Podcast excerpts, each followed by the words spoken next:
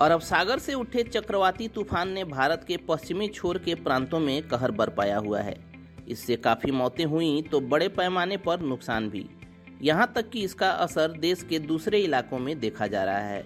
इससे निपटने को अलग अलग रंगों के अलर्ट जारी किए गए हैं। क्या होते हैं इन अलर्ट के मतलब आइए समझते हैं। ताउते तूफ़ान के कारण पूरे भारत में मौसम बदला हुआ है। किसी राज्य ने इससे निपटने के लिए रेड अलर्ट जारी किया तो किसी राज्य में इससे सावधान होने के लिए येलो अलर्ट जारी कर दिया गया। एक दो राज्यों में तो रेड अलर्ट भी जारी किया गया है। रंगों के आधार पर अलर्ट जारी किए जाने की शुरुआत तकरीबन 12-13 साल पहले हुई थी। जल्द ही इस प्रणाली को दुनिया के ज़्यादातर मौसम विभागों ने अपना लिया। इस प्रणाली से चेतावनी के संकेत आसानी से समझे जा सकते हैं।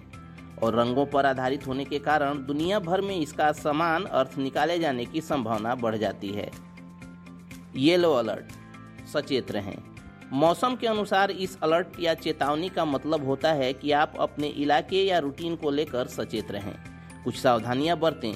येलो अलर्ट जारी करने का मकसद वास्तव में लोगों को सतर्क करना होता है। इसके मुताबिक आपको तुरंत कोई खतरा नहीं होता।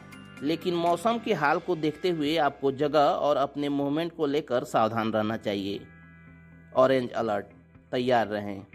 मौसम विभाग जब ऑरेंज अलर्ट जारी करता है तो इसका मतलब होता है कि मौसम की मांग है कि अब आप और ख़राब मौसम के लिए तैयार हो जाएँ। जब मौसम इस तरह की करवट लेता है, जिसका असर जनजीवन पर पड़ सकता है, तब ये अलर्ट जारी किया जाता है।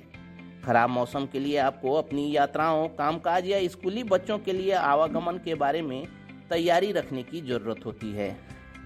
रेड अलर्ट एक्शन का वक्त है। हालाँकि बेहद गंभीर स्थितियों में रेड अलर्ट जारी किया जाता है, इसलिए यह कम ही होता है। फिर भी रेड अलर्ट का मतलब होता है कि जान माल की सुरक्षा का समय आ चुका है।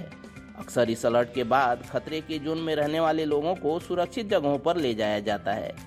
मौसम के मुताबिक सुरक्षा के इंतज़ाम किए जाते हैं। जैसे गर्मी के मौसम में अगर रेड अलर्ट जारी होता है तो आपको घर से बाहर नहीं निकलने और ज़रूरी इंतज़ाम करने की हिदायत होती है। इसी तरह बारिश के मौसम में अगर ये अलर्ट जारी हो तो इसका साफ़ संकेत होता है, बाढ़, तूफ़ान या नुकसानदेह बारिश की चेतावनी है। इसलिए ज़रूरी इंतज़ाम कर लें।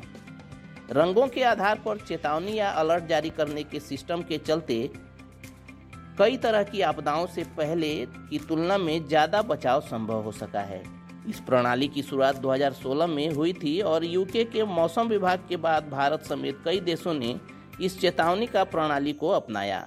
कलर कोड चेतावनी प्रणाली में हरे रंग के कलर कोड का मतलब सब ठीक होने का संकेत है, इसलिए अलर्ट के तौर पर इसे इस्तेमाल नहीं किया जाता।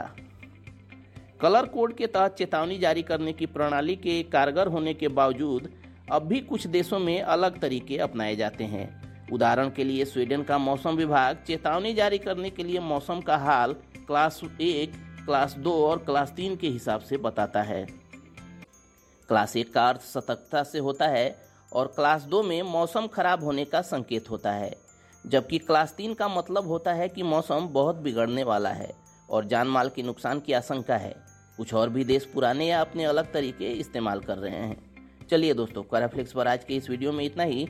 जानकारी आप तक पहुँचती रहे, उसके लिए आप हमारे YouTube चैनल को सब्सक्राइब कर लें और Facebook पेज को लाइक कर लें। साथ ही साथ अपने दोस्तों और रिश्तेदारों के बीच इस वीडियो के लिंक को शेयर भी करें। मिलते हैं एक और वीडियो में, तब तक keep searching for knowledge and try to be a kind person